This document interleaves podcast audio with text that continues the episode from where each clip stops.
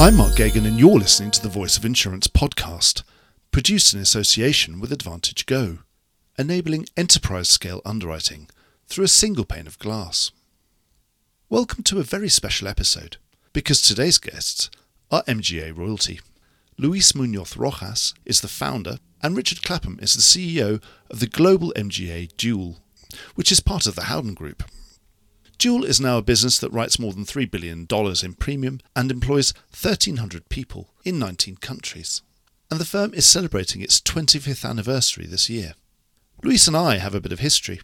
In the 1990s, we both worked for the biggest broker in Spain, Gil y Carvajal. Aon took over Gil y Carvajal in 1998. For me, that was the cue to change career and go off and become a journalist. But for Luis, it fired the starting pistol on an incredible entrepreneurial journey with a friendly London wholesale broker called David Howden. I'll let Luis tell the full story later on.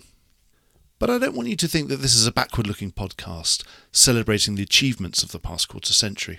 There's a bit of the origin story, because it's a remarkable one, but this is just as much about the here and now of the reality of today's market and the direction that Dual and the MGA sector will be heading in in the next 25 years. Nothing's off the agenda. 25 years ago, MGAs were absolutely not in fashion. But today we seem to be on the third or fourth wave of a revolution in how commercial insurance is underwritten and distributed, where MGAs always seem to be at the cutting edge. Who better to be our guides than today's guests? They've built a global insurance underwriting and distribution machine that can bring geographical and product diversification to even some of the largest carriers. And from the tone of this talk, it feels like they've only just got started. You be the judge, but because I've known one of the subjects so long, I also think it allows us to have a much more open, candid, and fun conversation than we might otherwise have had. Enjoy the podcast. Richard and Luis, welcome to the Voice of Insurance. Thank you. Thank you very much. We're here in Madrid, which is a big part of the origin story of I suppose like all these superhero movies now you have the sequel and the second one and the third one and then then you have the origin story. It's great to be here in Madrid, which is part of the origin story of Dual, and a lot of people wouldn't know that. So, Luis, I mean, you're obviously a native Spaniard, and in fact, we'd have to disclose that we used to work together at the biggest Spanish brokerage of its time, and both worked together in the Lloyd's broker that it owned in London in the early 90s. Tell us that story because it's a really fascinating one. It started with a relationship with David Howden, a wholesale broker who used to place the D&O for that Spanish broker. Exactly. So, Mark, the, the, good thing is that you know the story perfectly well because you were part of that story as well. Not part of the story of Dual, but part of the story of Gil y Carvajal was the name. And we were both working at Gil y Carvajal. We were working at the Lloyd's broker of Gil y Carvajal, which, if I'm not wrong, was one of the few, if not the only, at that time, non-British Lloyd's broker. It was I the think. first one to apply for and succeed to become a Lloyd's broker. Previously, they'd all been done by acquisition. Exactly. So at that time, when we started, the liability of directors and officers was starting to become a real important issue in Spain. And David had become uh, known to Gil y Carvajal, I think through our current Israeli partners. I think it was through Ronnie Davidoff, who is a, still a shareholder at Howden. No? He introduced David to Gil y Carvajal. And the uh, liaison with Howden was done between us, and I was in Madrid, the person taking care of that book.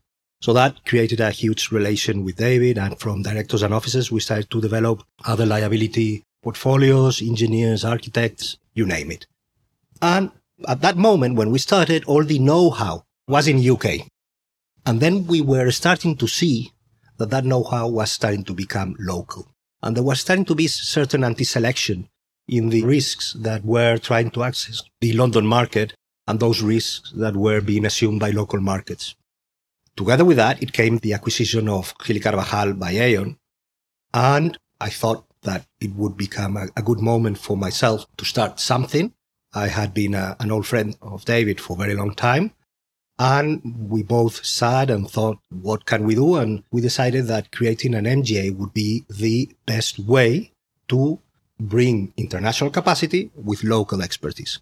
And that was in 1998. That was in 1998, and the company was actually officially founded on August 1998. So in September, we were underwriting business very, very near the first renewal. And it was a very difficult position because the figure of the writing agencies, of the MGAs, is a very well known figure, mainly in Anglo Saxon countries, but in, in Spain it was not known at all. Because Spain, there were brokers and there were tied agents. And certainly, if you travel around Spain, you go to any small town, there's always a Mapfre or a Generali local tied agent. Exactly. You can see their office sort of when you walk down the high street. But they were tied to only one insurer. They were tied to one insurer, and they were mainly a commercial force. They were not doing any underwriting or anything force. like that. It yeah. was just a sales force. We wanted to do a model that was actually convincing the traditional capacity providers to the Spanish market to give their uh, pen to us so that we would apply the local knowledge, the local know-how to do the wordings in Spanish, to do absolutely uh, like if they were sitting in Madrid or, or Barcelona or wherever, no?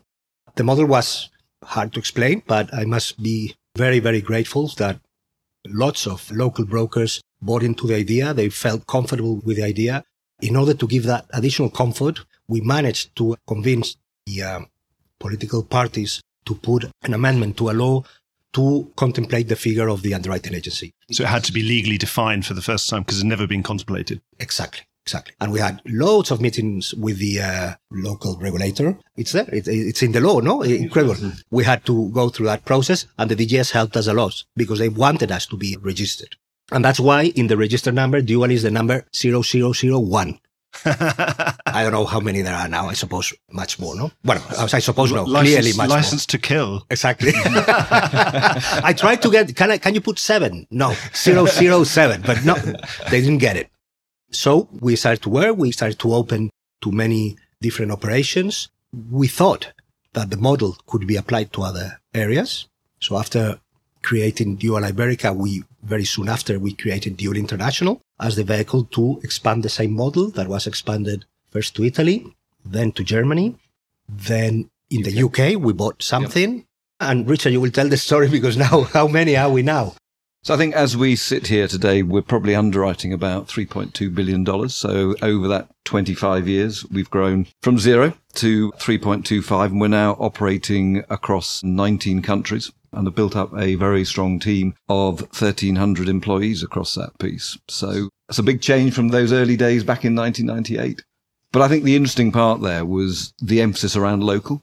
And if you look at Dual today, one of our key drivers that sat right across the piece is that need to be local. So we may be in 19 countries, but actually we have local talent, local team, local expertise. And that's really what we offer and crafting out and the other piece, I think, in that story was it was looking for another way of distributing. And setting up the MGA was another form of distribution that's brought into play. And I think as we look across the Howden Group as a whole, we're constantly looking at different distribution models and how actually we can get product and client and our carrier partners all together.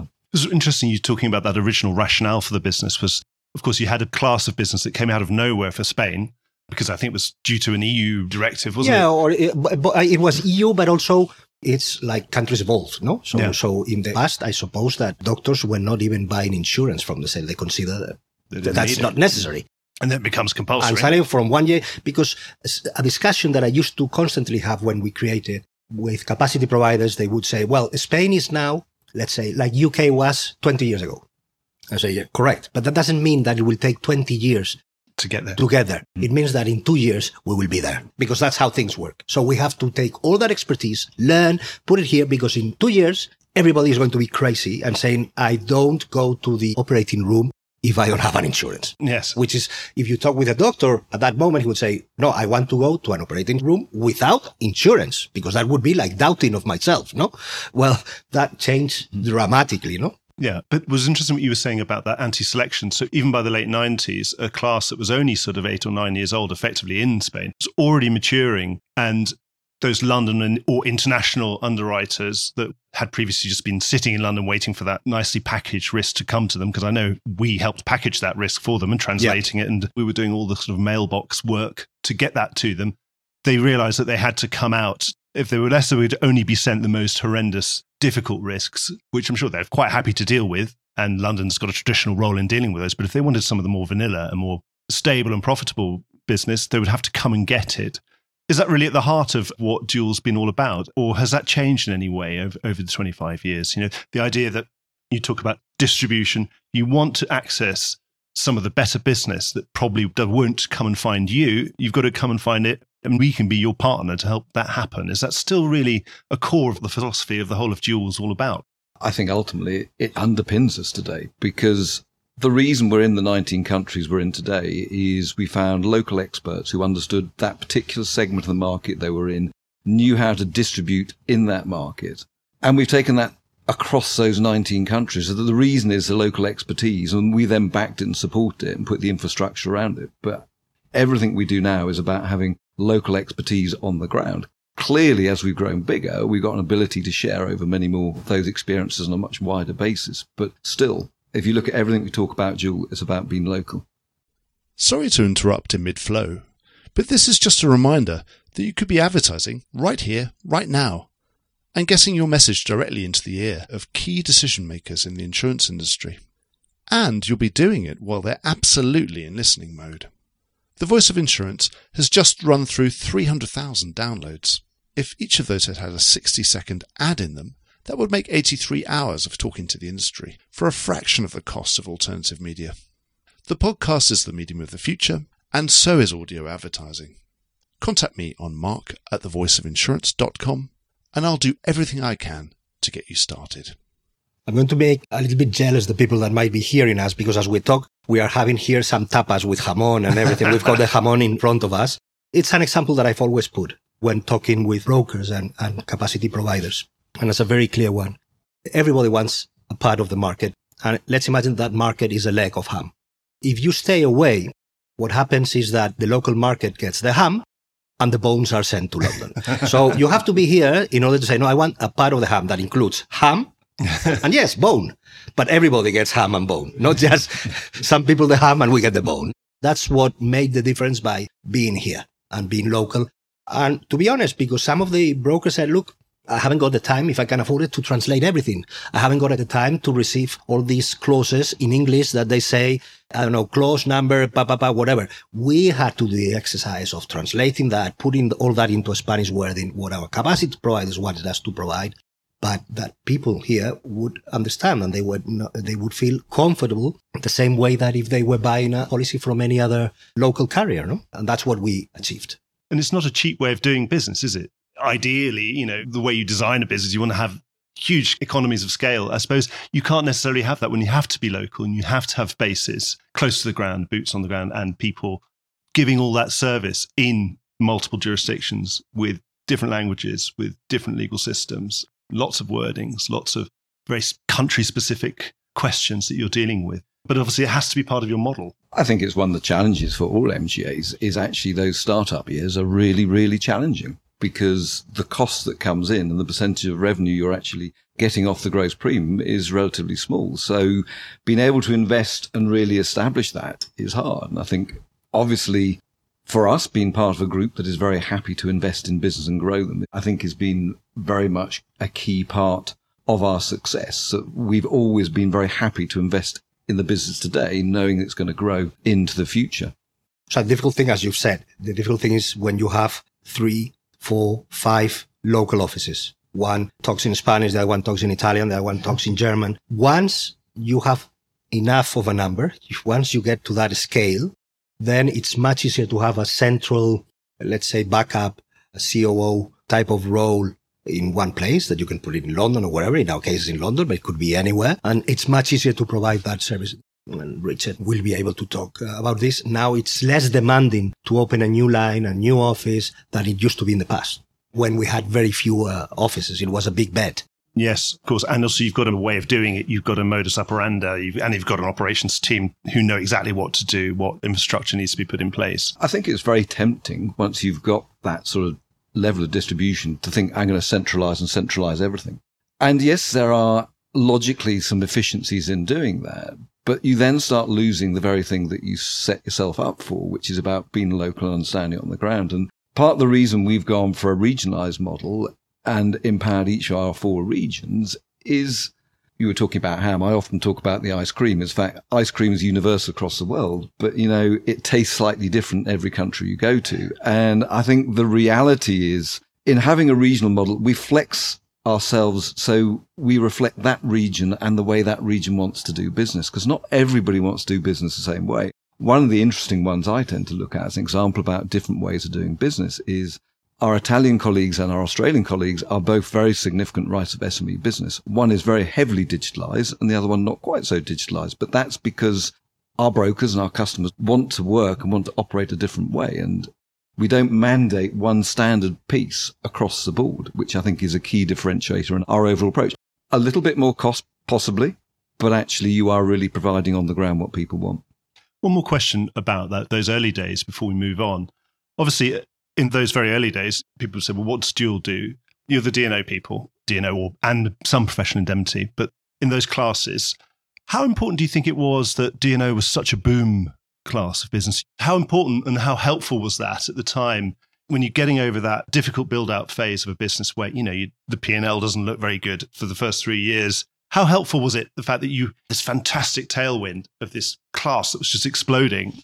You know, it was probably growing at 50, 60, 70% a year. It was absolutely key, no? It's important how when you are starting a business, it's very important to know, okay, what is the element that is going to allow you to go through the first years? We were talking before we started the interview. In this country, in Spain, the expected life of any company that is created is five years nine out of 10 disappear on the first year. So it's very important that you have something that really helps you in that process. That was D&O and professional liability for us. We had the expertise. We had the uh, competitive edge compared with anybody else. We had developed the Spanish market and Latin America was going through exactly the same process when we formed Dual. So rapidly we went into Latin America and we started to commercialize D&O and professional liability. And we became the leaders in Colombia. We had a huge amount of the market in Mexico, certainly all the big companies of Mexico. We had business in Peru. Actually, I was spending more time traveling through Latin America than here in Madrid. No? Probably I know more brokers from Latin America than in Madrid. And it was those products where people saw us like the guys that knew about it. But at the same time, we knew that that was going to be a short run. We knew that that expertise nowadays it lasts very uh, short amount of time. You cannot base everything. Okay, we will be the best in D&O forever. No, D&O will commoditize and it should commoditize and the same with professional liability. And therefore you have to go ahead. We were talking before about the 25 years and say, well, really say what has changed? It really has been 25 years of starting. 25 years of reinventing the wheel, 25 years of things used to be like this, but have to change completely. It's not like a, a, line, no? Okay, this is the model, bam, go forward 25 years, sail on, uh, wind on the tail and enjoy the ride. Not at all. Waters, storms, you can imagine absolutely everything. But that's the difficulty, no? And that's the great thing when you understand that a company, especially a service company, its assets, its only assets go to bed every night. and you have to make sure that they return in the morning. So you have to really, really look after the talent and the talent have to feel as they own the company. As they do in our company. That's part of the model. Do, yes. As they actually do. no? And quite rightly. So tell us about that journey. You had this head start in this fantastically exploding class that was just really, you know, dragging you along. It was a real kind of rocket helping you fly at the beginning. When did you start to really diversify and where did you start first? And what's that rationale that you have are you always trying to spot the next high growth class? Or sometimes were you just diversifying and trying to find new niches to go into? Anyway, how did that happen, that diversification? Where did you go next and why? I would like Richard to explain this much better, no? But at the early days, we had more ideas and more plans than actually achievements. You start to say, I would like to go into this area, good luck, but you are relatively small and it's very difficult. And there's constantly this discussion of chicken and egg that some capacity providers, they were saying you have to hire the best underwriter of this class. And the underwriter said, I will move to you once you have the capacity. And you would say, well, mm-hmm. who moves first? No, this now has become a much more, let's say, protocolized system, whatever. But I suppose there is no single formula. Sometimes what I love is when a team comes with an idea and puts that idea on the table. That is what I love. It. It's people with really, real experience. So some of that diversification was really because it, the right person came to you and you were more agnostic about what class of business was. You were more interested in what they were proposing. Exactly. I think that was actually the key because ultimately it's the talent that we can get on the ground and their plan, their expertise in their own markets. But I think if you look over Dual's first 15 years, we were 100% in financial lines. So we use that to really grow and establish an international footprint. And with that, obviously, we got the licensing, we got the technology in play. We started building up a very significant distribution base. And I think the reality was through the financial line markets, we'd built this international platform of scale. And really the next stage was how do we bring more people in on that journey? And that was about identifying talent and that really defined the products we went into because most of those were highly specialist areas. And I suppose a good example would have been when we added title insurance, highly specialized area, limited number of insurance carriers in it that we added in 2013 in the UK. And that has now grown out to be one of the largest title underwriters in the market. So it's taking a specialism and then growing it out. And, and that's another product that can significantly grow across the entirety of Dual. And if you look now, we're underwriting actually 70 products. So in a space of 10 years, we've gone from the financial lines products to 70 other products. So many, many examples we've got of where we found that talent and expertise in the local markets and been able to bolt them onto the existing infrastructure and grow out from there.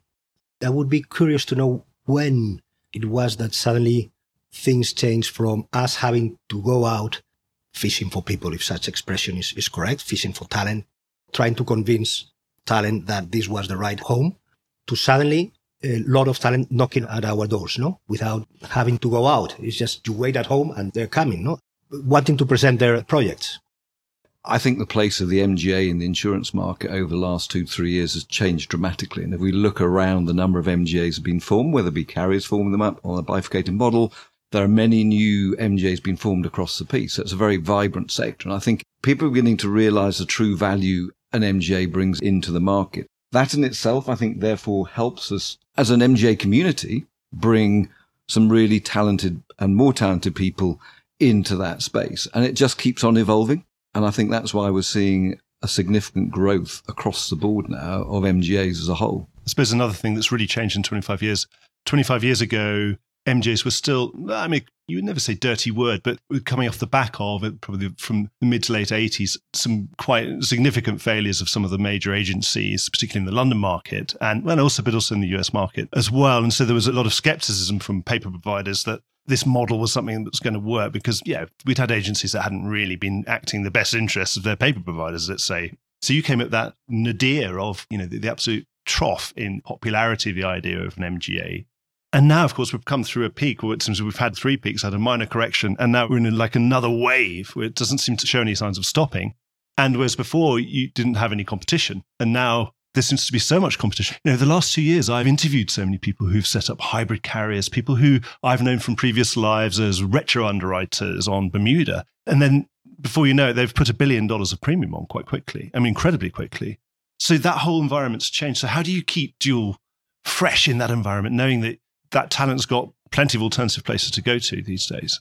I know we're celebrating 25 years today and really talking about that, but I actually think we're at a starting of a new beginning. I think we're really looking at the next 25 years. It's because of what we've built over these 25 years and that infrastructure we've got across the piece. We referenced earlier, we're sitting about 3.2 billion. So in the reality, we are the size of a lot of insurance companies sitting out there. But I think the bit we've really crafted well is that global distribution we now have in play. And I think the ability to turn around and be able to be a natural home for new people to come into that model. And the reality is we work in an environment where we like underwriters to do what they do best, which is underwrite. And that's what we really cherish across the piece, fully empowered. And I think that's critical that they're concentrating on that piece because we've got all the other bits covered off.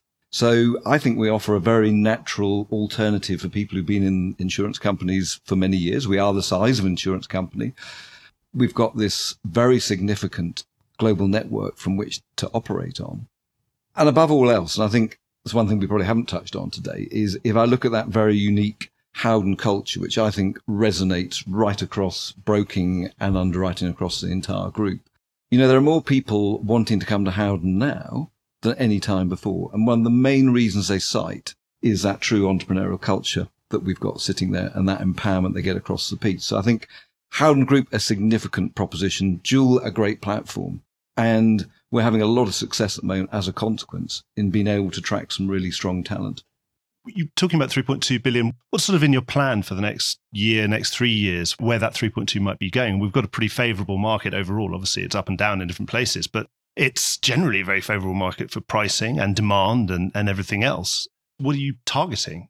I think aspirationally, we set ourselves actually going back two years ago to be in three years' time heading towards 5 billion. And, you know, we always say the most important thing is underwriting profitability. If we can't write profitably, being an unprofitable five is not an option. But you reference the market. I think the market at the moment is still in very good condition. We've got a lot of opportunity to bring new people in to join. So in a way, it's about building up small parts. People look at the number and go, Richard, that's one and a half billion. You're talking about underwriting profitability. How do those two comments go together? And the reality is by putting a number of teams into individual areas, in aggregate, they grow to that one and a half that we're getting to five. So I think we can grow in a very responsible, profitable way by using effectively what we've got.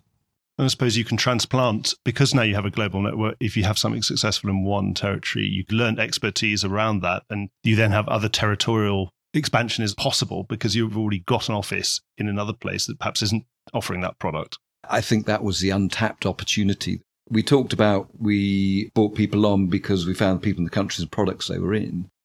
We've gone a lot more strategic now, which is looking at those key products that we write and and the question now has to be, why are we not offering that in every office? What expertise do we need to some get of these really specialist things you can imagine in some countries don't need title insurance because uh, you know land registries are really really good or whatever it is. But again you can always check in and you've got 19 different territories where you can check in and say does anyone need title insurance in germany? And they say well no it doesn't need to exist because of this reason or that reason. But it's again but something you're building that expertise and you know you can try and cross sell and cross pollinate this across the world but I think also our regional structure is really helpful because I would say no carrier partner, no MGA, because ultimately that's what we live by. And because we've now built this regional structure up, if you take a product, let's take cyber as an example, you can turn around and create a center of excellence within a region and then use your five or six or seven offices to turn around and access and distribute that. And all of a sudden, you're putting together an opportunity for our partners to get automatic access, one to talent, but two, to a diversified geographical play across multiple countries. So I think it's really about looking at the way we use and put to our strength to get that capacity, because that journey to 5 billion, clearly more capacity, more carrier partners is absolutely key to that piece. On this capacity question, you've sourced some of your own capacity, and I think probably a very prudent thing to start doing four or five years ago when the markets were hardening and a lot of remediation was going on. How what's that experience been like for a start? I mean, just run us through what you did do and then how that's played out. So I think the reality, we've looked at multiple forms of capacity because if you were a three and a half billion dollar insurance company, you would be looking at every form of capital that come in support your ability to support your balance sheet. And we are absolutely committed to working with our long-standing partners who've really taken us on those first journey for 25 years. But as the type of capital coming into the insurance market is changing, we have to turn around and look at how we can bring that capital in to sit alongside our partners to help us go on that 5 billion growth journey. So we constantly look at the different types of vehicles that are out there that allows capital to come into play. Ultimately, always remembering that we have to have a licensed product out there, which is one of the challenges sitting along the piece. So I think we've been looking at, we've been taking it steadily. It's just another way of accessing capital rather than it's not you actually putting your own money to use underwriting. It's you accessing capital in a different way. And it obviously gives this slightly, I presume some of these vehicles are going to be more multi year in nature. So they give you a bit more comfort, different level of stability around something. Because I presume you don't set up one of these vehicles just for one year at a time or whatever. Maybe you can, but we probably haven't it's got capital. Yeah, we probably haven't got time for that one today because the reality to me, I think one of the biggest flaws in the MGA model is the annual contract because if you look at the time it takes to set up a contract for us to underwrite under, I mean, many, many, many months. And the reality is we've got customers out there and all the rest of it is multi-year contracts has to be the way forward. And we talk about operational efficiency in the business and all the other bits and pieces. So there are many reasons why I think the market needs to evolve. Hopefully after 25 years, if you ask for a bit more multi-year support, we would always like more of our contracts, but I'm very comfortable we've got a good number on, on varying multi-year contracts, which I, which I think, as you say, You don't- uh, yes, over 25 years, we probably should. and if you renew one third of your capacity on a three-year deal in year one, and then you renew the second third on year two, and the third third on year three, you- you're never going to be completely at this cliff edge moment where you know you have to find a third of your capacity in any one year, which is quite you know sensible way of running things. in any case, Mark, as you know, our life is not that different from any insurer. I mean, any vehicle is going to renew and discuss its reinsurance programs. It's totally dependent on them, and that happens on a yearly basis. No, so um, when we start to get a little bit obsessed about, well, how are we going to work on yearly contracts, eh, like the rest of the market? Who hasn't got this same issue every single year? You have to perform, don't you? If you don't perform, you're going to die in the long term. You were talking previously about what happened when a lot of MGAs started to disappear. For example, in the year 2000, many, many closed. I think one of the success that we did was to understand that the main role of the underwriting agency is to be perfectly aligned with the capacity provider. If I win, you win. If you win, I win. If things are not good, it's not good for both. And that allowed us to continue through difficult times because capital providers felt comfortable with the way they felt aligned. They say, okay, we are in, uh, exactly on the same boat. So yeah, let's keep on. This is like another department. They could even see it, no, in a way. No? So that was very, very helpful. No? And as you source your own capacity, so it's probably not right to call it your own capacity, it's capacity that you're managing perhaps on behalf of others. Did that cause any friction with long-standing, more traditional paper providers, or did they see it as something complementary?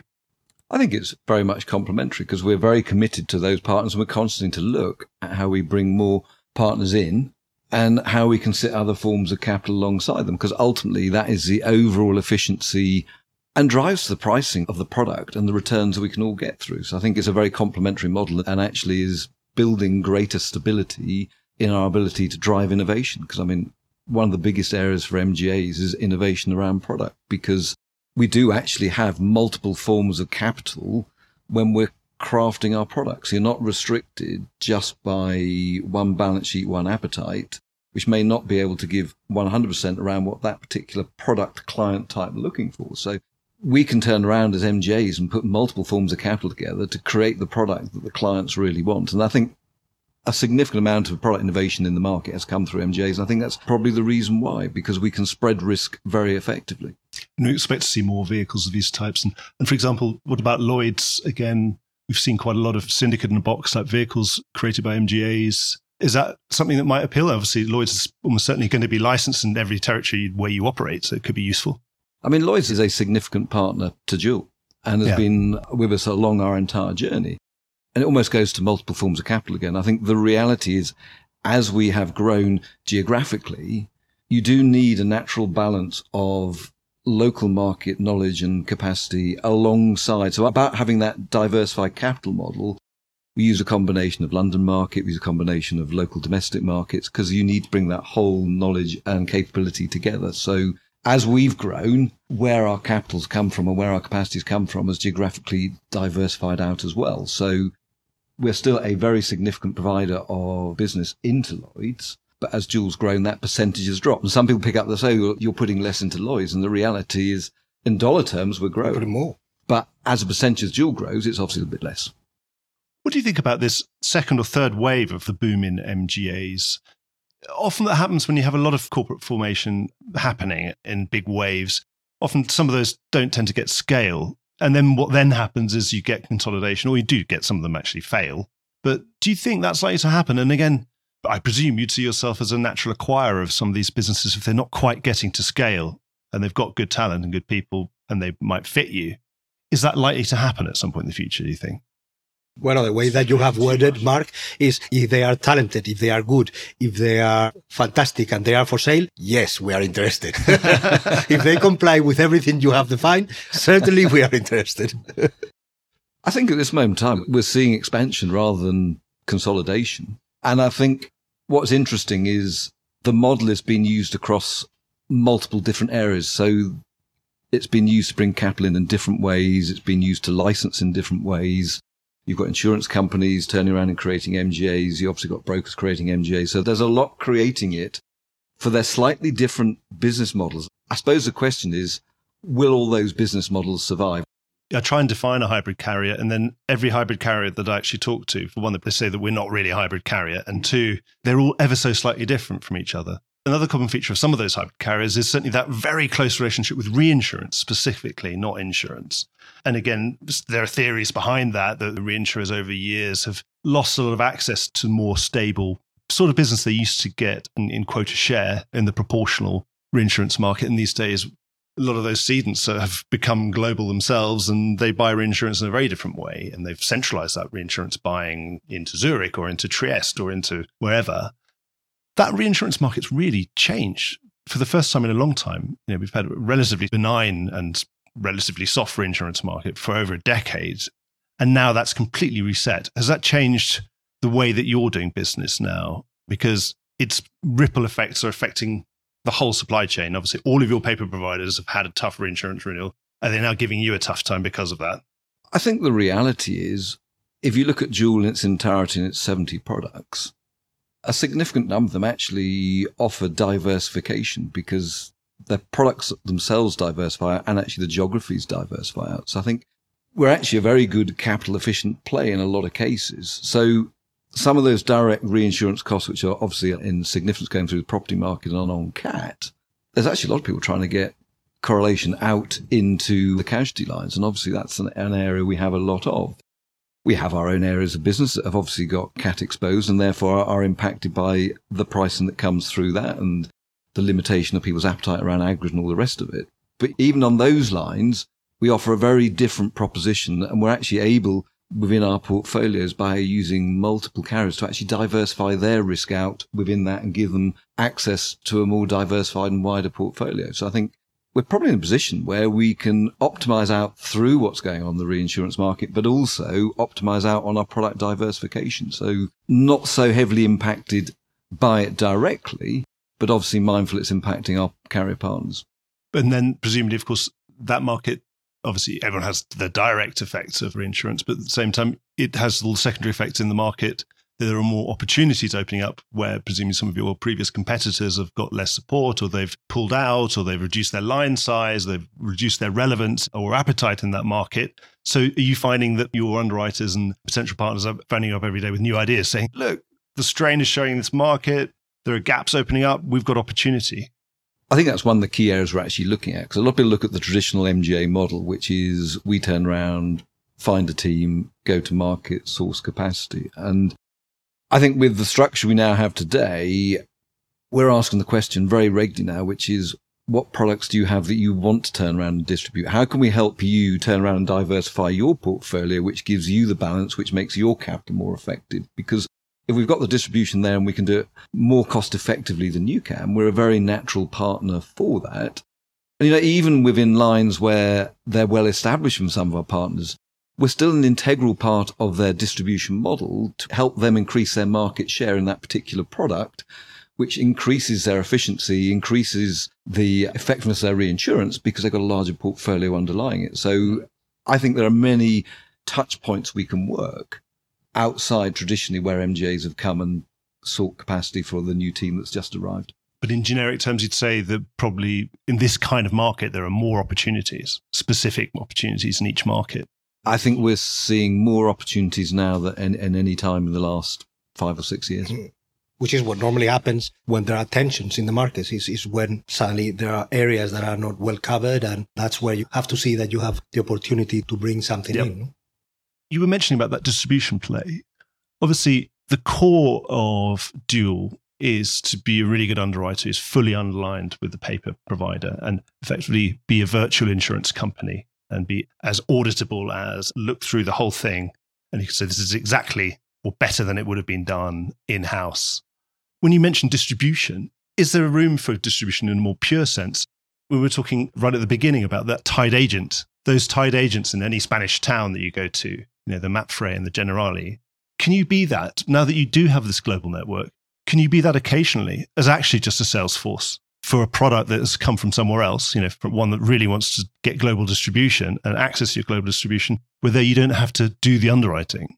And you can just use your efficient distribution model to just sell the product on a take it or leave it kind of basis where you don't underwrite it in the same way. I don't know what Richard is going to say, no, but that model, in my view, obviously nothing is set on stone and there are always different ways. I mean, if, if we are something is open to hear and, and open to new ideas and open to new ways. But probably that model of a pure distributor would fit out better under the uh, broken arm of our group. Yeah. I suppose. Wherever we go, we have to be adding value in that chain because I think insurance industry and distribution costs and all the rest of it, we can't keep on adding bits in there. Being an integral part is our underwriting. We're an underwriting business. And I'm not saying, no, we wouldn't if it was associated in something that one of our strategic partners was wanting us to do to help them in their underwriting portfolio. So there's a strategic reason for it. But the reality is, I agree. That strikes me more as what we would do in the broking side of the business. I just want to clear that because when you talk about distribution, sometimes makes me think of that sales force rather than being a pure underwriting business, which of course I would have always thought of you as being a pure underwriting business. The thing is that when you have a strategy and you have a model, you have to be careful and sometimes very tight in making sure that the flavor of quick income doesn't kill the spirit of the animal, no? Because you would start over there and maybe, wow, a lot of income starts to come and suddenly you get to relax. That type of income, either you are a broker and you know how to handle it, but for an animal like us, probably would make us less concentrate on where we should and that income the same way that goes because really you are not adding any value on the chain, just the pure distribution and that the brokers do it much better than us. Too much of a sugar rush and it would Yeah, give exactly, you a headache. Exactly, exactly. I mean, I always say when people ask the insurtech question, is the reality is as an MGA, you've got the product, you've got the underwriting knowledge and talent in play, and you've got access to market, which is probably where we define distribution from an MGA point of view, is the fact that we have created an ability to distribute our underwriting capability across, in Dual's case today, 11,000 brokers. If you come and partner with us, we can give our carrier partners access to that. So I think it's distribution in its widest sense. Yeah. And it goes back to sort of the formation of Dual at the beginning, which is it was creating access to the Spanish market in a different way. This time through an MGA, whereas originally it was through wholesale broking that got there. And I think it's interesting as you look now, there are more Dual and Howden offices sitting internationally in the same countries because we're servicing different parts of the market. We're very complementary to each other. And that's probably where I say it's how do we access market clients and bring that together? But obviously for us, the underwriting piece is critical. So you mentioned technology there. I presume you've been on a technological journey. It's been wonderful to see this insurtech revolution. There's such a huge amount of investments gone in the last five or six years that I've been really covering insurtech. How have you been able to interact with that and how digital can you become? And obviously, I presume, again, whilst you're pure underwriters, I imagine you're always focused on getting the best value out of that, really hammering down on that expense ratio wherever you can and distributing things as digitally as possible wherever you can. How far have you gone on that journey and how much have you interacted with that insurtech world? Have they got any products that have been able to help you? Because sometimes the great thing about these insurtechs is they're, they're well backed, they're very smart people, and they're coming at insurance usually from outside. And sometimes they're bringing tools that are really interesting. So, I mean, how much of a digital business would you say you are these days? Can I start with something just to make sure that when you think about Dual, the digital journey has been with us from the very beginning. I was mentioning to you that help that we had with the demand that there was on liability products and the demand that started, very strong demand that started in Latin American countries. But if one of our added values was to be local, and at that moment we didn't have offices in Latin America, we had to find a way by which at least our brokers could work on their time zone. So we designed a digital system that allowed the underwriting and the issuance of policies and everything locally through these internet vehicles. And this was in 1999. I was going to meetings. Well, I still don't understand anything, no? But at that moment, uh, it was like magic what they were telling me. And from the very beginning, there hasn't been like we do things manually and we do things digitally. It was all together from the beginning. As digital as possible. So that's always been part of the DNA of the business. And currently we're investing more in technology than any time we have done in our history. So it's it, it's a significant investment in the business, and it's it's because we need to keep moving forward on this journey. And it's not only just about the delivery, the digital delivery, and all the rest of it. It's about the data we're collecting, how we're That's collecting that data, and actually how we can then use that to inform us on making better underwriting decisions, designing better products, and you know I don't think the industry's been great over data at all, but it's certainly an absolute key focus for us. And you were talking around the insurtech piece. Tom Hode, who I think you probably know, has, yeah, of course, has recently joined us, and that's really to turn around and give us more insight into that insurtech space and saying how can we help and develop alongside it. So there are many initiatives we've got going around the whole data technology piece for anyone listening, Tom Hode was on the podcast, and it was a fascinating podcast, actually. So, probably in his previous incarnation, but I think you'll get a huge flavor of what he would bring to the Howden organization by listening to that. So, again, so it sounds like with the InsurTech thing, you're open to anyone who's developing tools, developing anything that can make you a better underwriter or a better reporter to your paper or a better, more efficient business. I think what's interesting, we've got quite a number of options that we're looking at at the moment where technology is a key differentiator in the proposition they're bringing to market. And they're looking at traditional insurance products and actually looking at how they underwrite them a different way using technology and data in, into that. So, there have been some quite challenging products that have not always had the best of loss ratios, but actually with the additional intelligence that's coming in is actually making them a much more profitable underwriting product because you can prove out the data and where it's coming from. So I think application across the piece is absolutely key.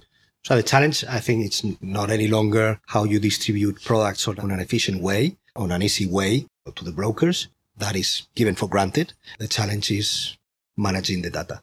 That is the real difficulty and especially when you are in multinational countries to make sure that everybody puts the data in the same form, same way, all that, because you need good data to be there in order to, you know, to manage it. And I suppose, you know, you're trying to draw in global insights from uh, a D&O book, which is now going to be hundreds of millions around the world and all the valuable data and underwriting insights and trend insights and other things you could do that. And of course, if you haven't got it ingested in the right way, it's not going to tell you anything, is it? Exactly. that. I think one of the biggest challenges has been the way claims are actually recorded and put in the system to be meaningful when you're trying to turn around and turn them into analytics that can really help drive underwrite future underwriting performance. But you talk about that D&O product. I mean, we've got 25 years data around that. And as we've added more geographies on, that's come into play.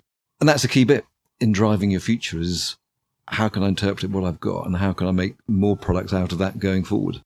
Obviously, you rode this rocket of D&O. Since then, we've had cyber being another sort of rocket that you can grab hold of. What do you think the next rockets are going to be? Do you know? Do you have any inkling of what might really take off that isn't really necessarily mainstream right now? Mark, we know. But if we told you, we would have to kill you.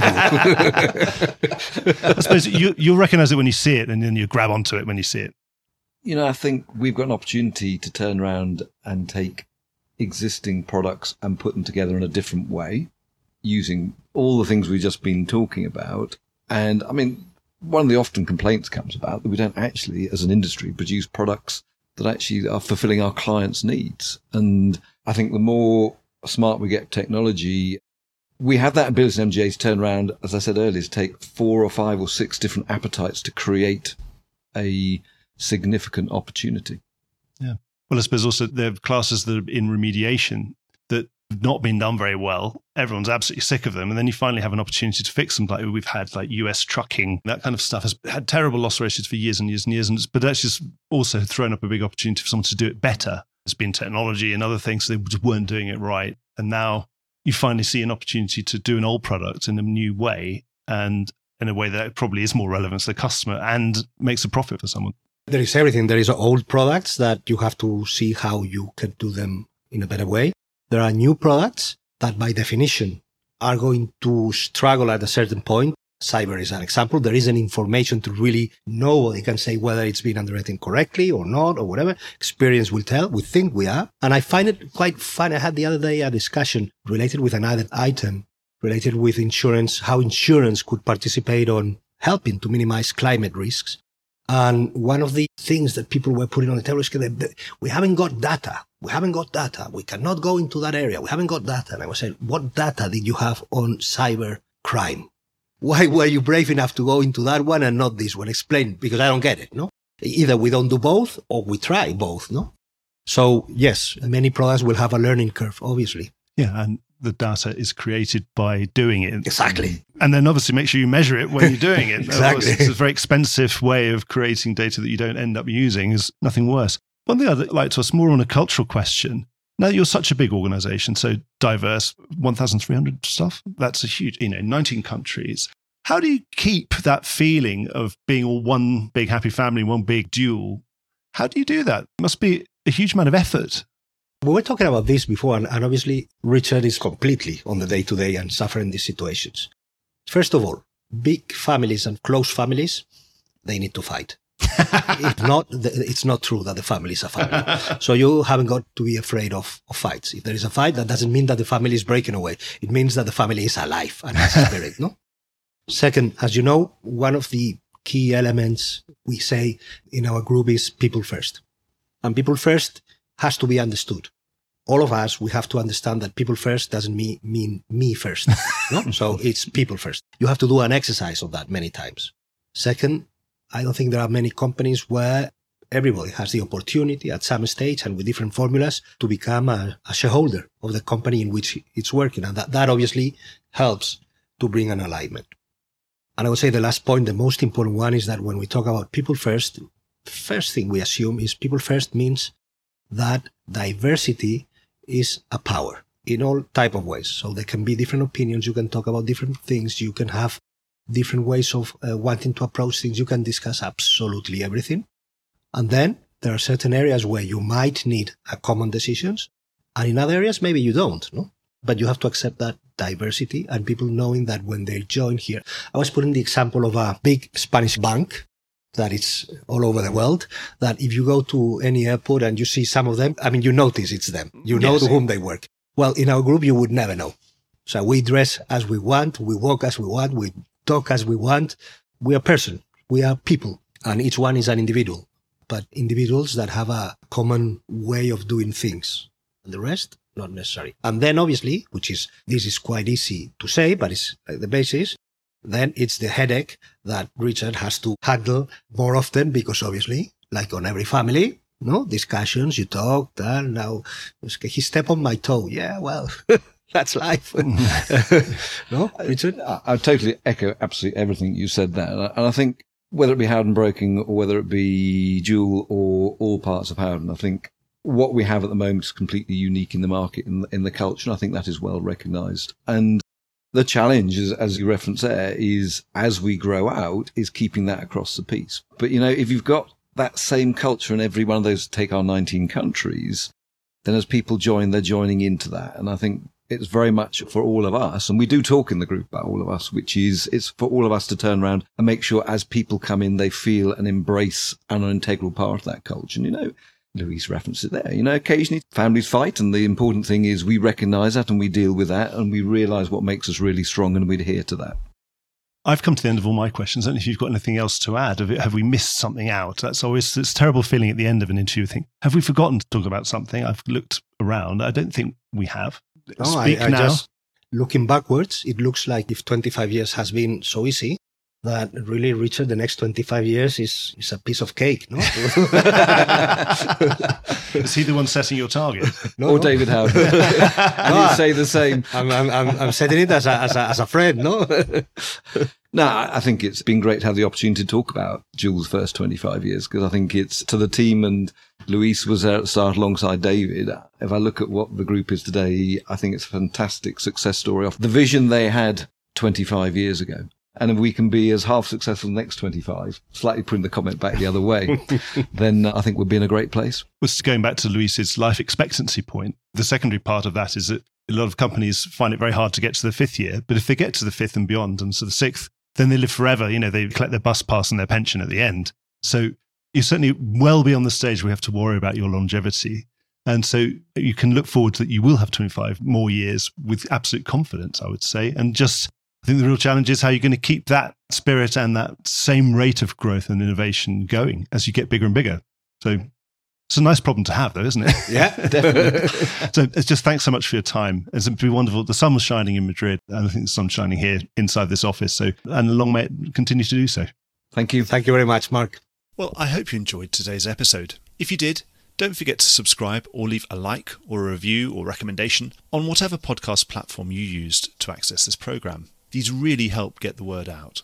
Before we go, just a quick reminder that advertising slots are available here and in other places in the Voice of Insurance podcasts.